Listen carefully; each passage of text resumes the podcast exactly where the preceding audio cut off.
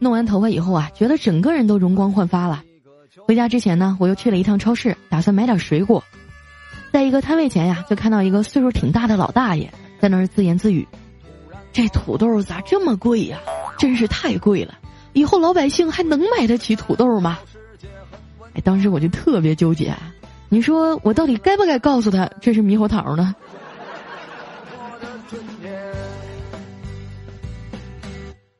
最后啊，我买了点苹果和香蕉就去结账了。交完钱正准备走呢，一个店员一把就把我给拉住了，非说我偷了他们俩柚子。我说我没偷，你们不能冤枉人呐。店员啊就指着我的胸说：“你肯定藏这儿了。”当时我就怒了，这他妈是我自己的胸。店员说：“不可能，真胸哪有这么圆这么大，还一点都不下垂的呀？”瞬间我就消气儿了。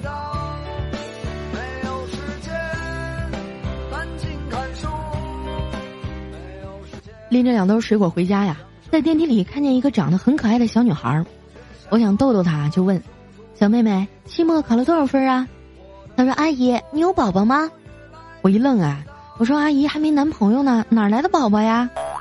她说：“哦，那你别灰心，以后少操心别人家的事儿，多抽点时间去相亲，还是有希望能嫁得出去的。”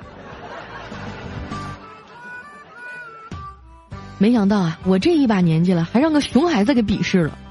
回到家呀，我就闷闷不乐地躺在床上，想想自己也是挺可怜的呀，连调调都要结婚了，我还是一条单身狗。